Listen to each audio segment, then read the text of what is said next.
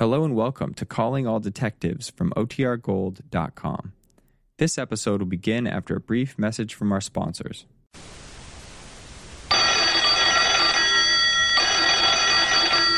Calling all detectives. Many people try to get money that isn't coming to them. But I once had a case of a man who tried to refuse a million dollars. That is the situation on this page from my casebook. The casebook of Jerry Browning, private detective. It doesn't take a private detective like me, Jerry Browning, to realize that nobody ever gets anything for nothing.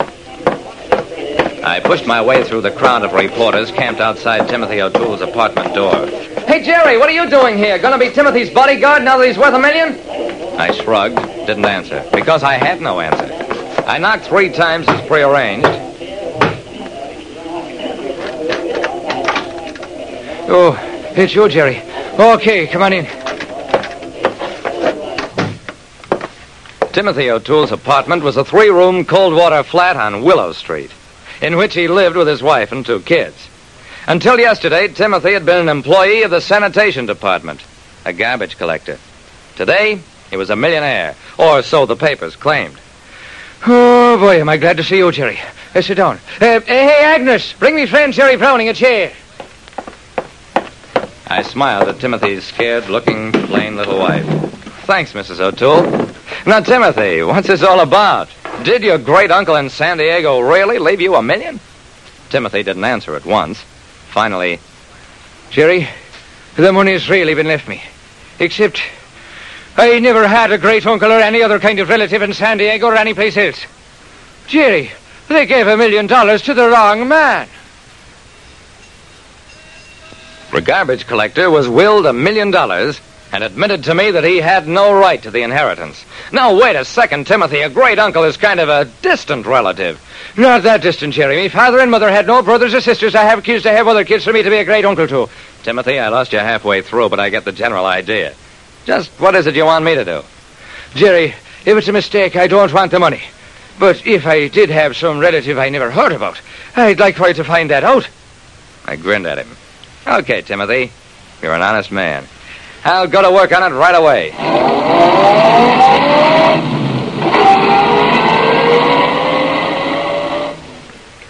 At the legal offices of Jenkins, Rafferty, Greystock, and McComb, the senior partner told me The inheritance is from Patrick McCarran, Mr. O'Toole's great uncle on the maternal side, and it's fully in order.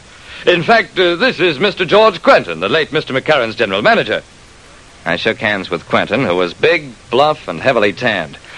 Glad to meet you, Mr. Browning. I worked 18 years for old McCarran. Heard him mention a great nephew many times. Always meant to look him up. And no surprise left all his money to him. Had no other relative. That's fine, Mr. Quentin. But how can you be sure Timothy O'Toole is the great nephew? Quentin shrugged. That's lawyer work. Name is right. O'Toole comes from the right town. He's the right age. Lives on Willow Street. Has the right father's and mother's name. That's good enough for me. But of course, I'm no lawyer. We kicked it around some more, but it was plain that both Quentin and the lawyer were satisfied that they had the right legatee. The law firm was reputable, the million was real, so. Okay, gentlemen, I guess Timothy O'Toole is just a lucky man.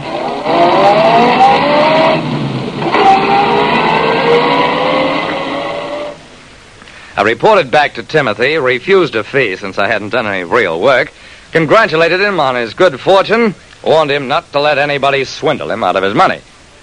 It was all I could do without a full scale investigation, and by now Timothy obviously was beginning to enjoy his wealth. That's all there was to it. Except that about six months later, another case took me to California.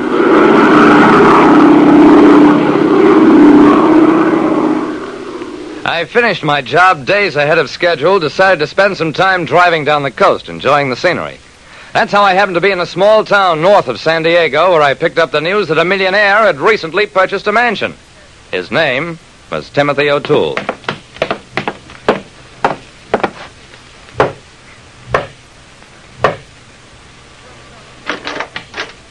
Remember me? Sure, I remember you. Jerry Browning. What do you want? Timothy. That's no way to talk to an old friend. Aren't you going to ask me in?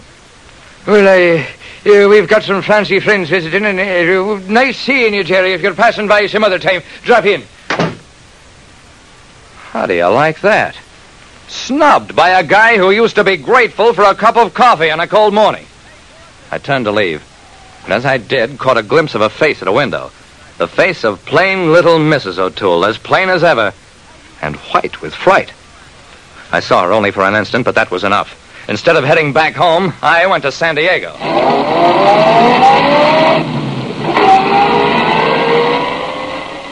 In San Diego, everybody knew about Patrick McCarran. He'd started with a lunch counter, expanded over the years to one of the largest chains of drive-in restaurants in the state. His death had been abrupt, a heart attack brought on by acute indigestion. The assistant district attorney wasn't happy with me. Mr. Browning, you can't expect us to exhume a body on suspicions such as you've recounted. Mr. O'Toole and his general manager, Quentin, will fight such a request, and, well, frankly, I can't say I'd blame him. Look, sir, I have every reason to believe Mr. McCarran was murdered. Poisoned is my guess. But why? Who had anything to gain? Except O'Toole, who was over 2,000 miles away at the time. No, Mr. Browning, I can't do anything for you. Until and unless you come here with concrete evidence.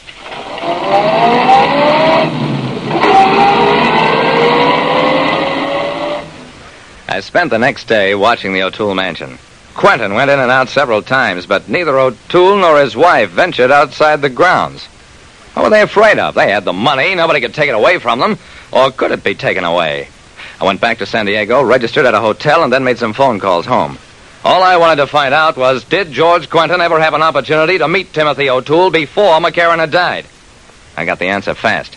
Quentin had been on a visit to our city the year before McCarran died, spent two weeks there, then returned to California.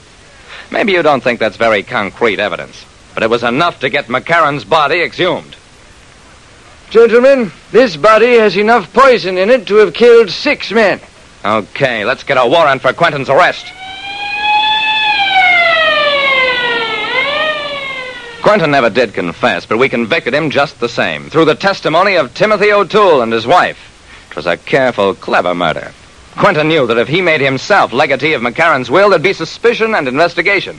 So he picked a legatee carefully, somebody 2,000 miles away, a poor, humble guy with approximately the right type of family background, a man who'd love wealth once he became a little accustomed to it, a man who could be controlled thereafter by hinting what the man already knew, that he had no real right to the inheritance. Well, Timothy's back with the sanitation department, but he's a department head now, as befits a man who was once a millionaire.